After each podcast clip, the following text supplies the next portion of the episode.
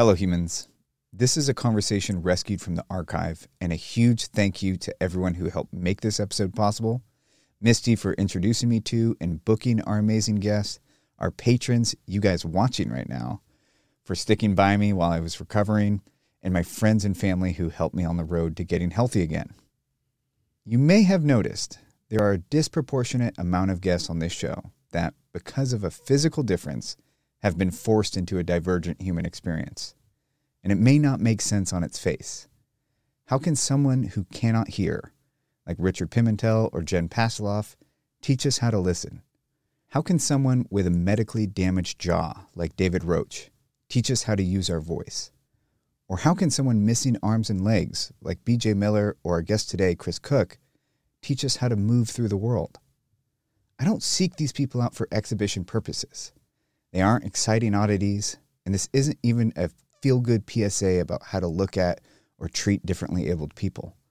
Although that would be a nice byproduct if you treated differently abled people with more compassion. It's because by nature of their difference, they have a different perspective. And a shift in perspective can change your life. I know this firsthand. A fresh pair of eyes can help see a project from a new angle. Speaking of angles and perspective, imagine if every object in your life were twice as big. Imagine if you had to rock climb every morning to get a bowl of cereal or trek miles to your local coffee shop. Well, today's guest was born with no arms and legs. Because the world wasn't built for humans without legs, navigating through life takes a little more effort and a little more intention. I'm drawn to Chris because he's a practical teacher. There's no theoretical knowledge in these types of conversations. Chris can't bullshit his way into making the world a rewarding adventure.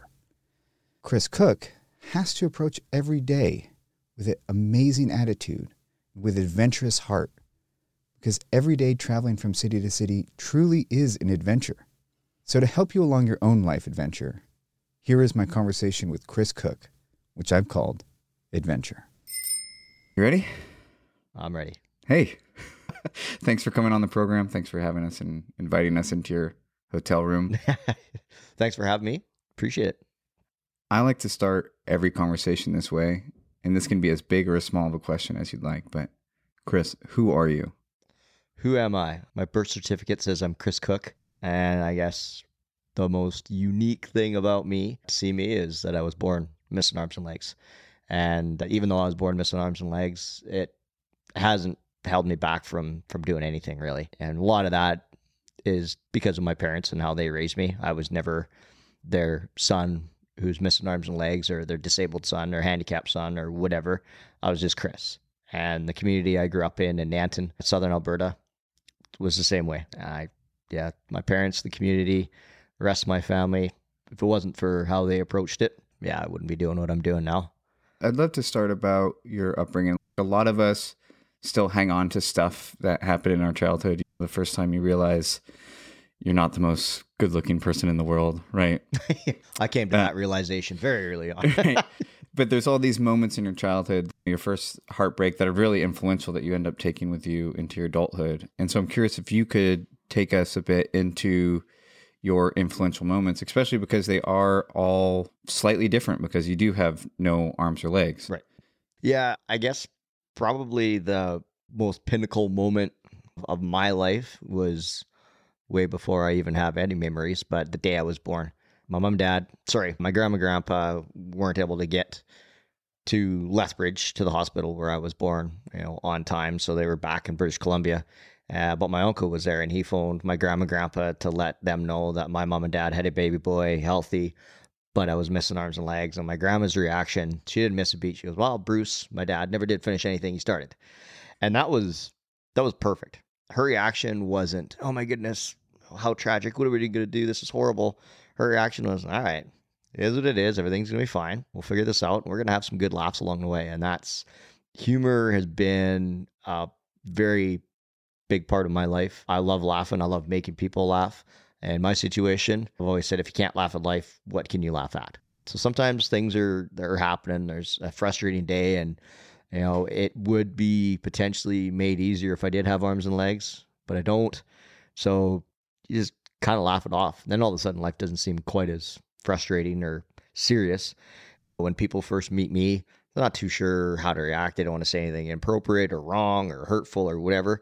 So if I can crack a few jokes and, and let them know that I'm just a regular dude enjoying life, having fun, puts them at ease. So just, I mean, there's cheesy dad jokes for days, but one of my favorites is when I'm flying. Uh, a lot of times they'll ask me if I'd uh, like a seat close to the front of the plane, you know, so it's easier to get on and off. Like honestly, I don't care as long as there's lots of leg room. I'm happy. And you see that like deadpan, serious face, and then you see that panic in their eyes, like serious, and then you know, flash a little wink or a smile. And my story has been far from triumph over tragedy. There's been difficult days and challenging days for sure. That's inevitable. That's anybody. But for the most part, it's been a lot of fun, a lot of laughs. When did you first realize that you were different? I don't really have a moment that I can remember where I looked in the mirror or whatever and be like, oh, yeah, no, I'm not like everybody else. I mean, it's pretty obvious that I'm different. People see it all the time. So I've I've been used to the stares, the questions, the reactions since day one. So I guess there's never was never really a realization that I was different per se, but always a knowledge that I am different and I think probably the biggest thing, like I said earlier, is the fact that my mom and dad and my the community that I grew up in didn't refer to me as that, you know, handicap boy or the kid without arms and legs. That was just one of those things for myself. Was like, yeah, I'm just I'm just Chris. For me, I think it was when I started transitioning into puberty, yeah. right? Like when I went from like the transition from a nine year old to a 12 year old is drastic. Yeah. The, my nine year old self was not really worried about how I looked or how other people perceived me. Yeah. And then as I started coming into puberty, and I think there was some just like extra level of competition, maybe it was sexual competition or whatever it is that starts to happen when you're changing, there was like this magnification of insecurities that I didn't even know that were there. Yeah. That's something that is just part of the human condition, right? Is navigating our insecurities and our fears, our fears of being different, which I think I'm not an expert, but I think have to come from just a survival instinct, right? Like, oh, well, if we're different, are we going to survive? Right. Yeah. Your insecurities are like out in the open, you, you know, or not your insecurities, but like the things that your challenges are visible. Right. Or like, say, my big challenges are like my mental health, which not a lot of people can see. That that's I could be really struggling.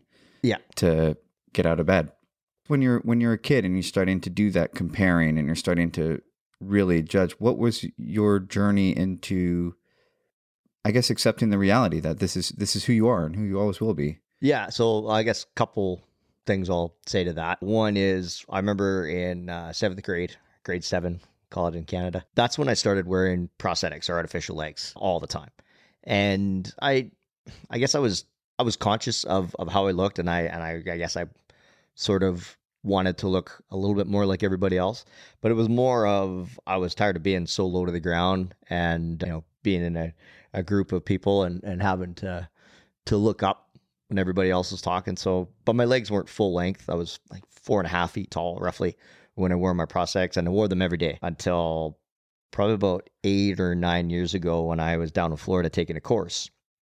And I, I grabbed a longboard just for fun. I used to wear ride a skateboard around in the hallways at school to get from class to class. And so I just grabbed a board for fun, cruise up and down the boardwalk along the beach. I was down in Florida taking this course. And the very first day on the board, after like 10, 15 minutes of cruising along on the board, I stopped to take a bit of a rest, look back, and saw how much distance I'd just covered. And I was able to get farther, faster, way more efficiently on the board than I ever could on my legs. I'd have to take 10 or 15 minutes to put the legs on in the morning. The legs weren't uncomfortable, but they weren't overly comfortable either. And then also the reaction I get from people on the board now, as opposed to when I was walking on my prosthetic legs, is I think there's this appreciation of yeah, this dude is comfortable in his own skin. Like this is me, take it or leave it. So you get a lot of, you know, fist bumps, you know, high fives, you know, thumbs up, cruising along on the board. And it's, I mean, it's, it's a badass way to get around too. I mean, everybody has legs. Not everybody without an, without arms and legs or cruising around on a longboard. But back to like grade seven when I was starting to, you know, be more aware of, of who I am and, and, you know, more aware of how other people perceive me. Yeah, there was that want to to look a little bit more like everybody else. And yeah but i, I guess i've never really been overly self-conscious of of how i of how i look. And my worst days my most difficult days my most challenging days aren't the fact that i'm missing arms and legs. When people see me that's the general assumption. Oh, you know, it must be tough to do this, or it must be tough doing that, or life must have been a challenge. And it's only when I let the six inches between the ears get in the way. That's my most challenging days, the tough mental health days. I might want to blame it on the fact that I'm missing arms and legs because that's, I think, when we're having a bad day, we want to point the finger, we want to lay blame on something else. So oftentimes we'll pick an easy scapegoat. Uh, for me, it's really easy to say, you know, if I had arms and legs, life would just be a hell of a lot easier. If I had arms and legs, I wouldn't have to work 400% harder than everybody else, you know, to do day to day tasks. But when I do fall into that trap, I'm wasting time and energy on something that I can't change. I don't have arms and legs. I'm never going to have arms and legs. So why why worry about that when I can you know, concentrate on the on the positives? So you know, when I wake up in the morning and it's 10 below outside and there's like a couple inches of fresh snow, my trip from my house to the grocery store is typically, you know, on a clean, clear day like this, five minutes. Snow on the ground, 20 below. It's probably 25, 30 minutes, a lot more energy. And it's really easy to look outside and be like, screw this. I'm going back to bed. I don't want to deal with this. But life doesn't stop. Life doesn't wait for you. Life continues. And I've found that if I get out and get moving, people actually respond to to seeing me trudging through the snow and they're like oh that's awesome like you so brave you're so inspirational you you really changed my day and i never know what to say to people when they say that it's pretty cool but and then all of a sudden the energy of people and the appreciation of how much energy and effort it takes for me to to navigate a day like that it, it all of a sudden makes it all worthwhile for for actually just getting out of the bed getting out of bed and and and living and doing what are what you consider if it's not the arms and legs? What are the challenges that you, that you work through in everyday life that we all have? But what are yours? I mean, uh, you you always wonder, you know, am I am I doing what I'm supposed to be doing? Yeah, and I I am. I am. I you know I worked. I, I, still help out on the farm, and I absolutely love it. You know, I've worked for for an airline in Canada called WestJet, and I absolutely loved it. And you know, I worked at a museum, and I've I've done all kinds of jobs. But traveling around and as a motivational speaker and, and sharing my message and, and hopefully making a, a positive impact on people is amazing.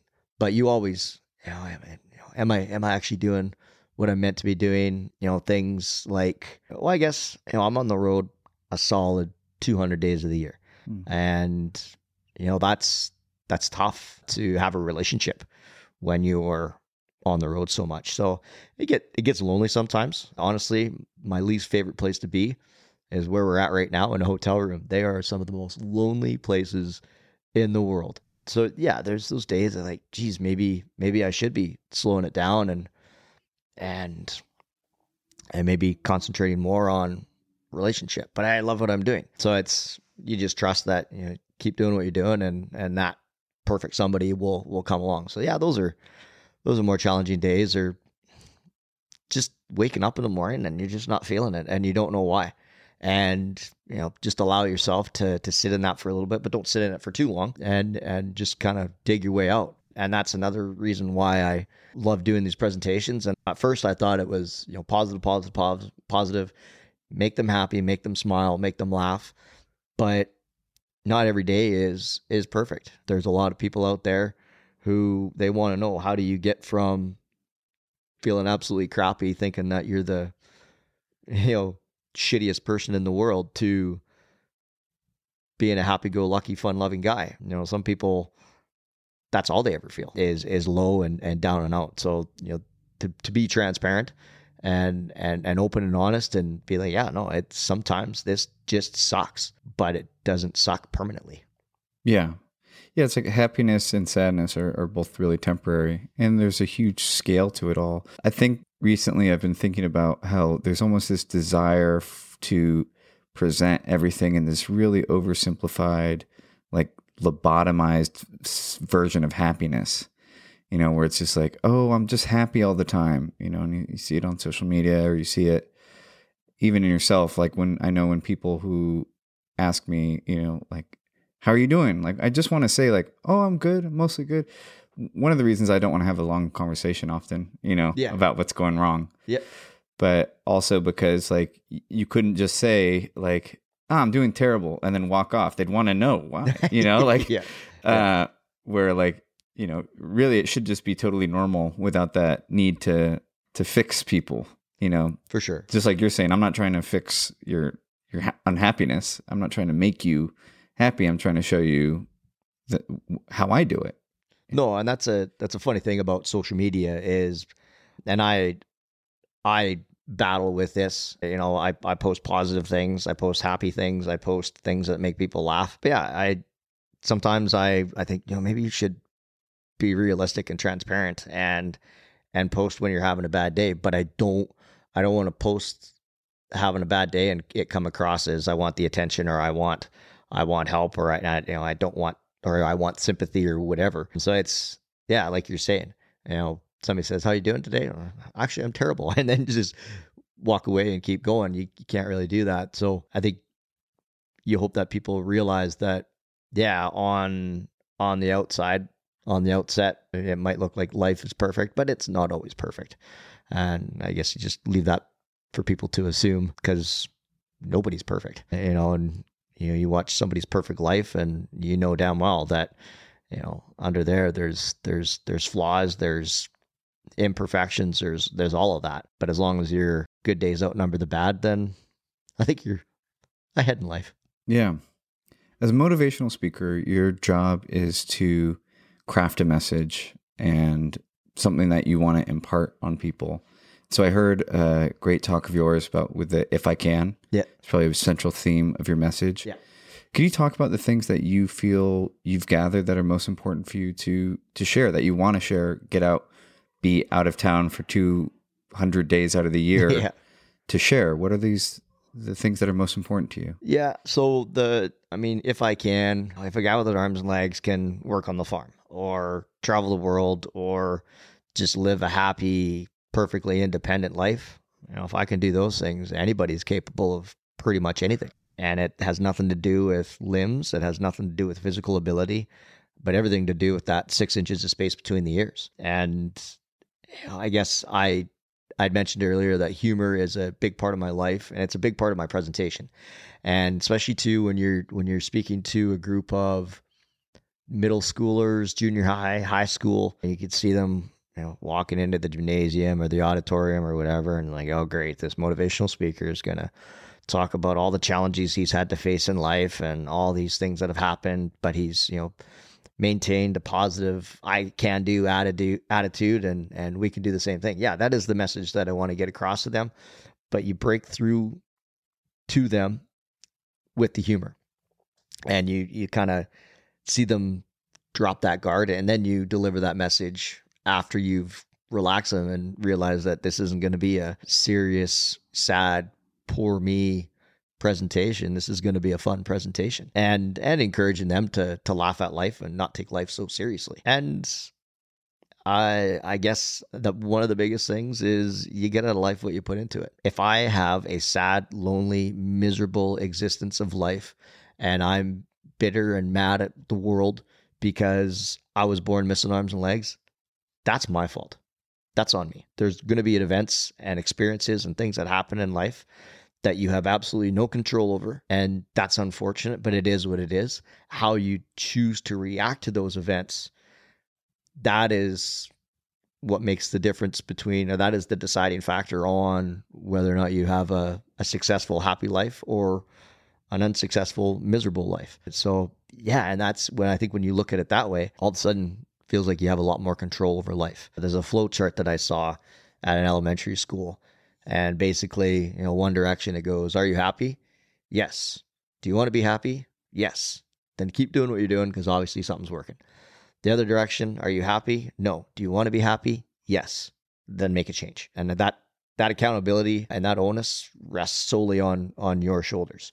And when you get into the finger pointing game, saying it's always somebody else's fault, I'm always a victim of circumstance, yeah, you're just going to stay in that cycle forever and you're not going to be able to break out of it. And I guess that's probably, you know, why I, I don't know why I was born like this.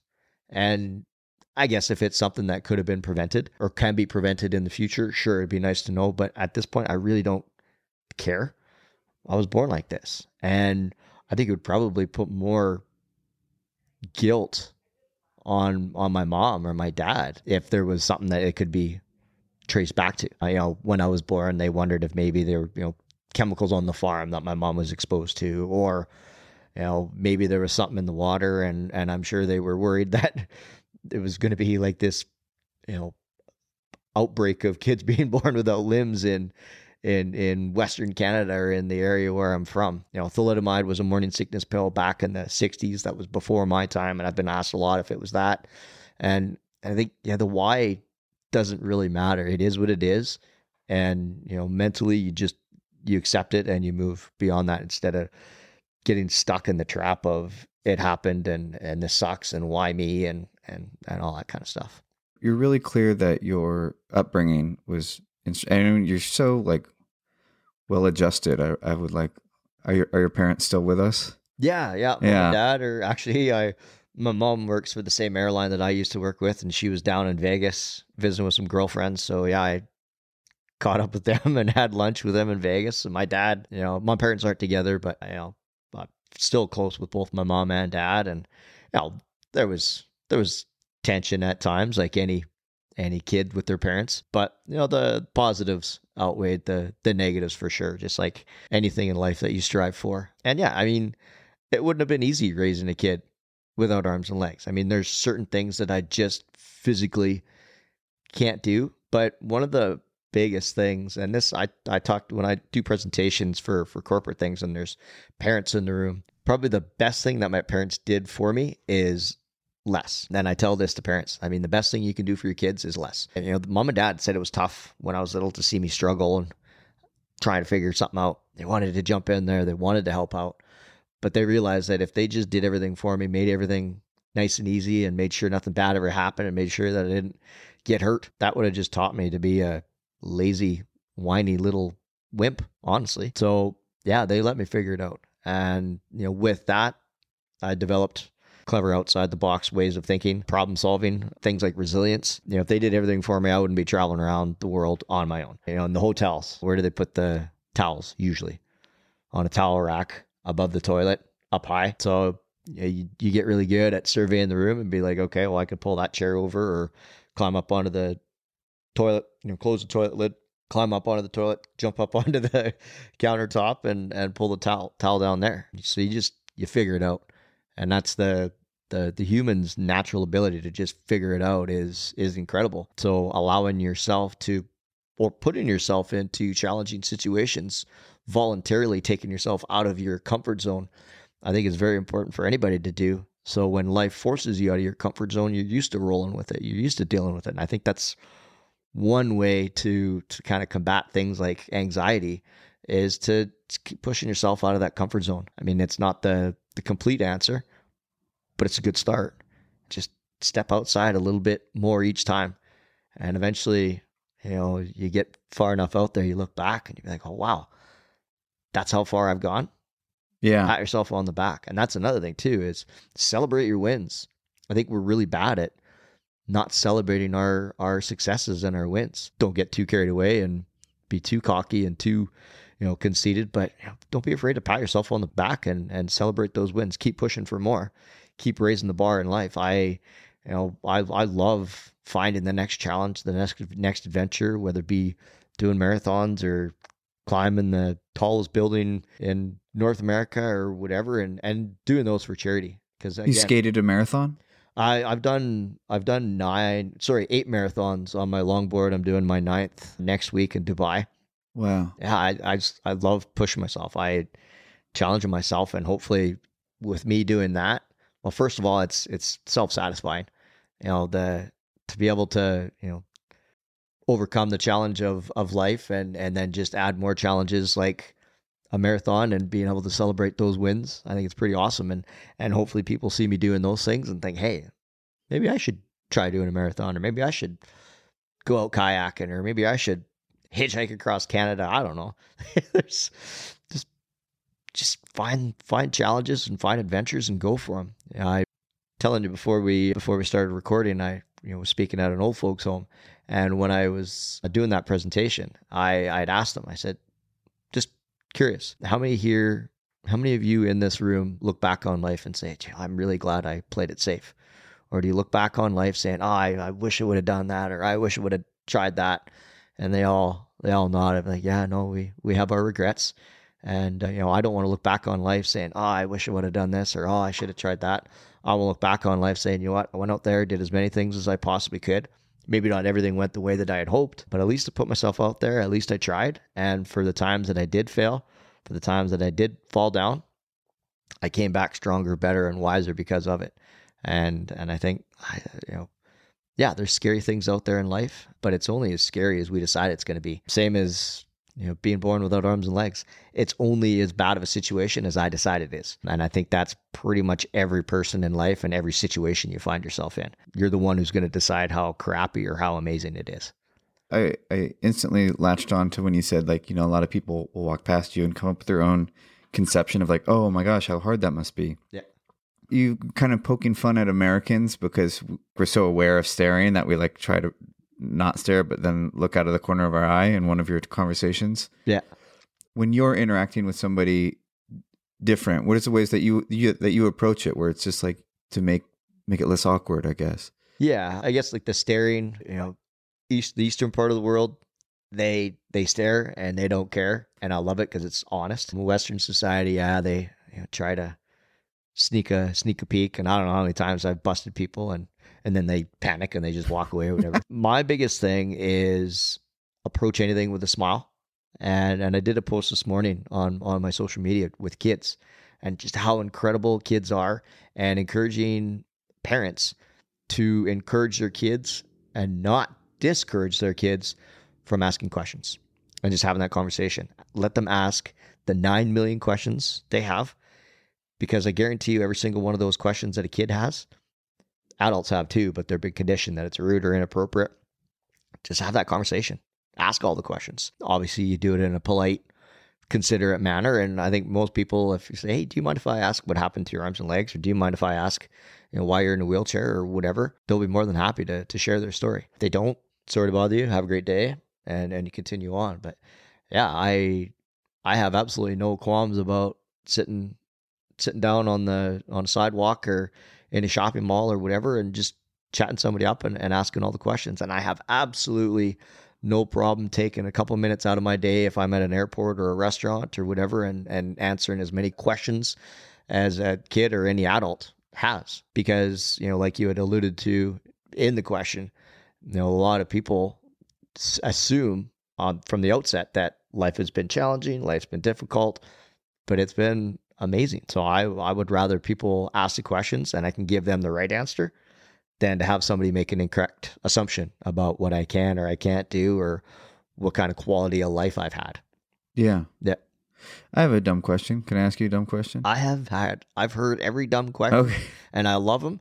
And maybe you'll shock me and it'll be a question that I've ever heard. Oh, no, you've heard it a million times. Okay. All right. Okay. So I was, yeah, I was watching the uh, Google Talk and I was watching your system for using the phone because you don't even use Siri. Yeah. Right. You're you're texting, taking photos, all just with your own unique solution.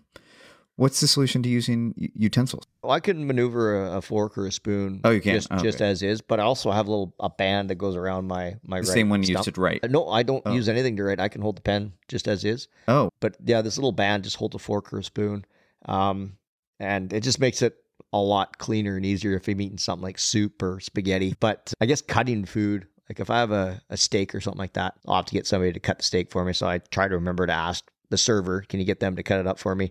And like me and little kids are the same. Can't cut our own food.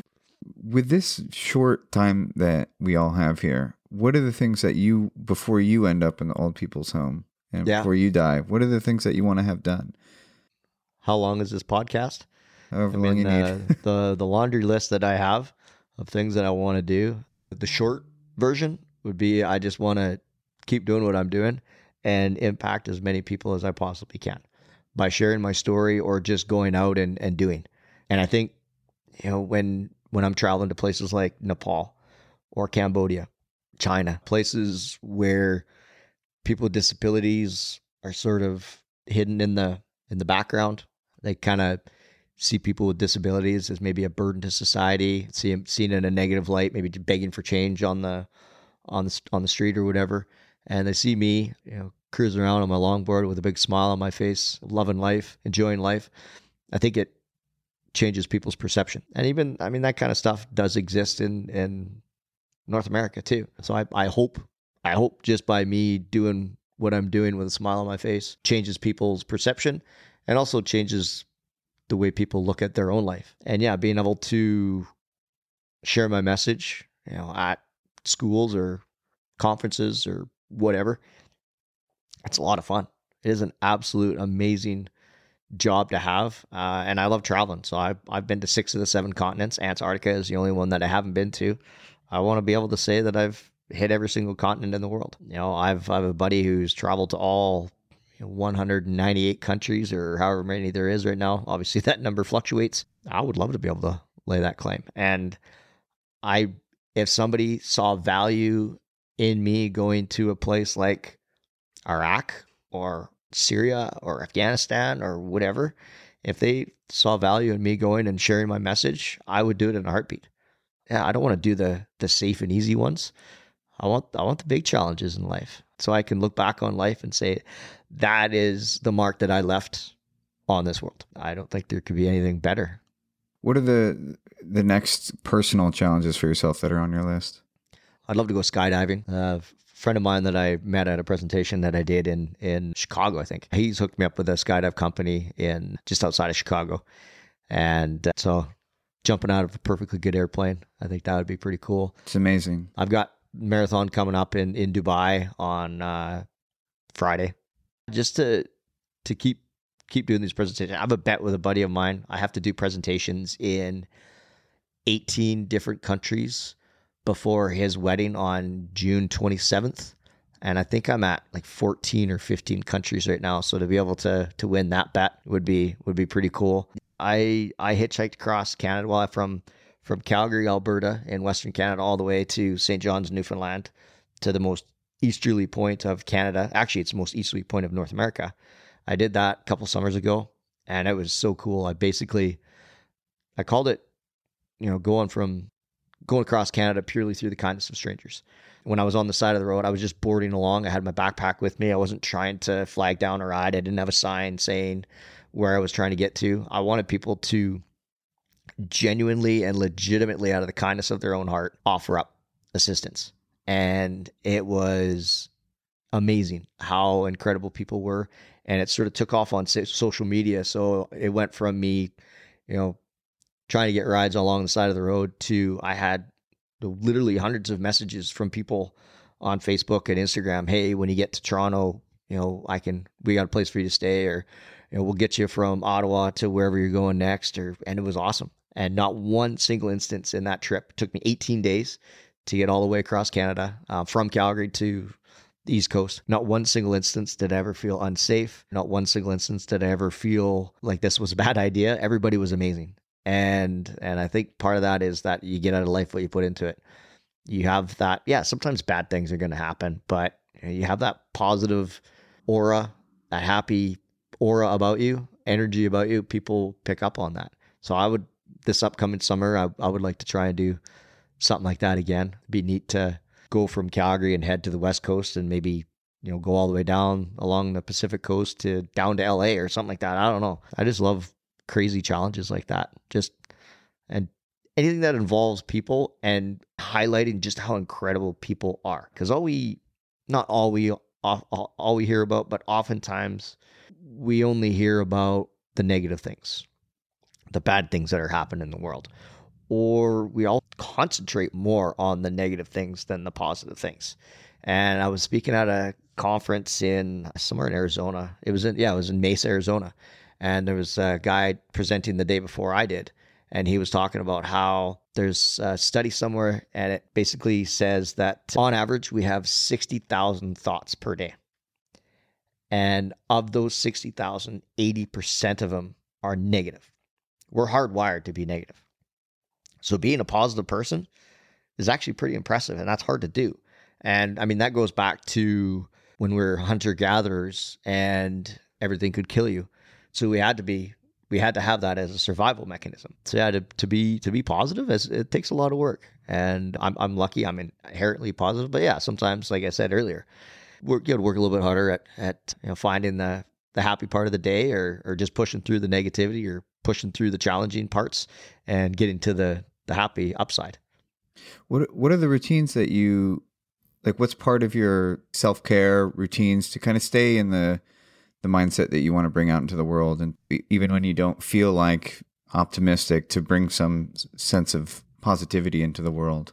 Gratitude practices, whether it's you know sitting down and actively, consciously running through your mind or writing, journaling, or whatever the good things to just start that day off off happy. But I mean, I have two little nephews and a niece. You know, they're six, five, and five. I absolutely love them to death. Try and spend as much time with them as I possibly can. They're starting to travel with me a little bit, which is absolutely amazing. I love it. I have great, great friends and great family, and this job to be able to travel around the world and, and share my story and make a positive impact on people, the people that I've met, places that I've been to, the adventures that I've got to go on through through this job uh, I don't need to sit down very long and run through the lists and and put too many things on the list to realize that the fact that I'm missing arms and legs is absolutely moot. Doesn't matter. It's completely secondary to to the positive things that are happening. And you know, I go hang out with my brother. My brother's got a twisted, demented sense of humor, just like the rest of my family. and yeah, honestly, just going and riding around with him if he's fencing or moving cows or whatever, and just laugh our asses off. You know, there's a kid from my hometown of Nanton. His name's Jackson. He's 19 years old, going through treatments down in Jacksonville, Florida for for brain cancer. And you know, we went. I just happened to be speaking at a conference in Georgia, so I snuck down to Jacksonville and hung out with him. And you know, he and his dad and I played crib for a little while, and we just told all kinds of inappropriate jokes and laughed our asses off. And and that just that kind of stuff is is so important. And you just take that feeling that you had from those moments and and bottle them up and I guess kind of open that bottle when when you're really having a, a tough day. And yeah that's basically basically and like I said I'm I'm lucky very lucky. I am inherently a, a positive person and I wake up in a good mood generally but on those days when, when I don't I it's you know, sometimes you need to just not be happy for a little bit and sometimes you need to hibernate for a little bit but you know when i do eventually force myself out the door generally you run into somebody that kind of helps improve your day and then you just build on that because that's you, know, you keep build momentum out of the negative or out of the positive and you know if we're inherently negative people it's really easy to to get the momentum going in a negative direction and i try and stop that and do a course correction and get back onto the positive side. Sometimes it isn't easy. Sometimes it's tough to see the forest through the trees. Sometimes there's great things all around you, but all you see is shit. And so you, you dig through that and and and find the positive. And and I, like I said, you know, it goes back to the the gratitude practices and really realizing that you know the grass isn't always greener on the other side of the fence. The grass is pretty green right where you sit or right where you stand. It's a, just a matter of getting better at acknowledging and, and realizing that. How are you still with your girlfriend?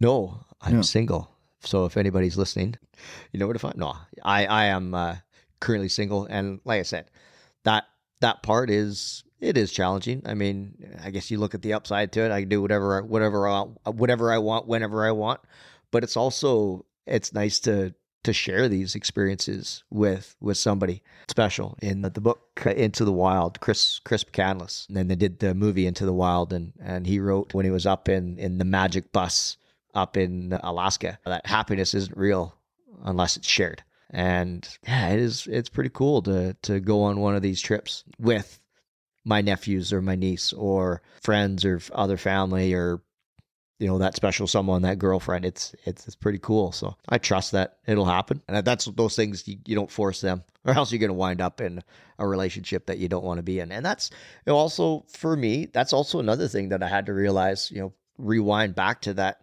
you know grade 7 chris when he started wearing artificial legs so he could be taller and more like everybody else.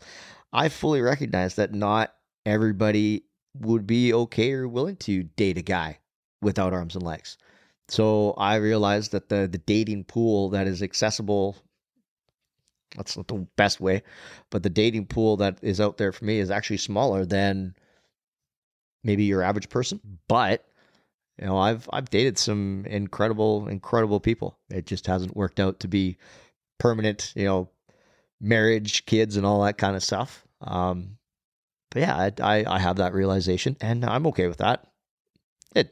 Maybe kind of sucks some days, but it is what it is. So I'm not going to get caught up in in in the negative part of it. I just have to charm them with my twisted sense of humor, I guess. I don't know. I'm in a, a period of being single too, and yeah, there is that element of like, oh well, it, none of this is real because no one else is sharing it with me. But at the same time, there is a lesson I feel like to be learned where you do have to sit back and appreciate things for yourself and be kind to yourself and be willing to to be with yourself. Because for me, it's so easy to almost if I'm not with anyone, it's just like I'm alone, and that's that's true, you know, that I am alone. But in, in the sense, I, I, have myself, you know. So that's like the weird thing, right? Yeah. you to find company with yourself is kind of an interest. I've always been trying to date, at least the last ten years. And so to take a break and to, to be single and to try to find refuge with myself is challenging but interesting and I think valuable in the long run. Oh, absolutely. And I mean it it seems so cliche. You know, how can how can you love somebody else if you can't love yourself? You know, how how can how can how can how can you be kind to somebody else if you can't be kind to yourself and all those kind of things? But it's so true. So yeah, it's I mean, we said earlier, yeah, it'd be great to be sharing all this with with somebody and I I trust that that right person is going to come along. It might be this afternoon that I meet that person. It might be a couple months down the road. It'll happen when it's supposed to happen, but I'm not going to beat myself up over it and I'm I'm just going to keep doing what I'm doing and and the person that fits uh, the puzzle of my life perfectly, it'll it'll fall into place. Yeah, just trust. You've been really generous with your time, and I like to end the podcast with this prompt. If I was to hand you the phone right now, and on the other end was uh, a kid who was really struggling, feeling like he didn't fit in or that his challenges were unique or unable to overcome them, what is the message that you would like to leave for him or her just to remind them of what's true, especially what's true to you that you found to be true? I've I've actually had kids come up after presentations and tell me that you know they they don't want to do it anymore. They don't they've considered taking their lives. I had one individual come up to me after a presentation, and this person also had disability, has a disability, and had a conversation with their parents saying that they wanted to kill themselves. And this person was saying that, you know, life was so shitty that their disability actually prevented them from being able to commit suicide. That's how helpless and out of control their life felt is that they couldn't even take their own life. It's heavy. You come out of a presentation and you know you have this positive impact on people and then somebody's saying that they're wanting to kill themselves. It's like it still it still gives me chills to to think about it. But you know, I guess I would rather that person reach out and have that conversation with me than not and and to you know hear that somebody took their life after I'd done a presentation and I could have helped more. I guess to tell that person, I mean, you could use the cliches, you know, you know, tough times don't last, tough people do, but it it does get better, and it does get better if you want it to get better, and it takes a lot of work, takes a lot of effort, takes a lot of reprogramming, but to to grab onto the positive things in life and hold on to those really really tight and one of the things that I've told a lot of people to do is, you know, if if you're having a tough time finding the positives and trying, you know, trying to find the the things that are the happiness in life, actually do a gratitude journal every single morning for 30 days. Every single morning when you wake up, pick one thing that is good in your life and write for 10 or 15 minutes and just expand on that one thing. And then day two, pick another thing and do the exact same thing and do that for 30 days. And, and, honestly, if you can't find 30 things, I think you're not looking hard enough and deep enough. And then after that 30 days, the next 30 days, each day you read, you know, on day 31, you read what you wrote on day one and you really let that in. And on day 32, you read what you wrote on day two. Then all of a sudden you got 60 days of of positivity. And that's a that's a hell of a good start. What do they say? It takes 30 days to to break a habit. Again, there's there may be a lot of other things that are going on, but I think that's a good place to start. I think it's a great place to start. So that's a really long answer to your question. But yeah, and then I guess it it goes back to the the whole idea of if I can.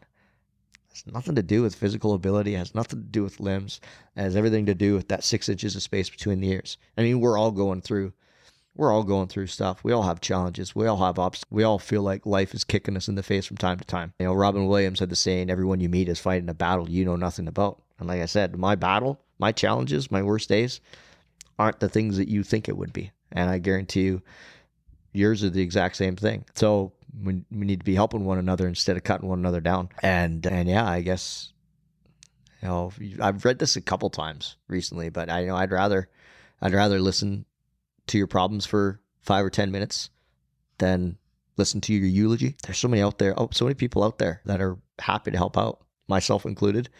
And you know, don't don't put yourself on an island by yourself and and suffer in silence on your own. You know, reach out and help one another out. Well, thank you so much for your time. No, thank you very much it's for having me. I really appreciate it. Absolutely pleasure. Mine too. Thanks for listening to the How to Human podcast. Remember, if you like this program, if you like me, or if you like the idea of Reese, who hasn't made too many appearances yet, but I will force into at some point so you get to meet this amazing man, I invite you right now to be a part of helping this program. You'll feel amazing about yourself for doing it. So share this episode with friends and family you think might enjoy it. Write us a review on iTunes. It only takes a minute and it lasts forever. If you feel like helping us out the extra mile, you can join our community by going to www.patreon.com and pledging some financial support, watching the podcast as a video, engaging in other community events like book reading and live streams. I hope to see you there. And until next time, have a great day.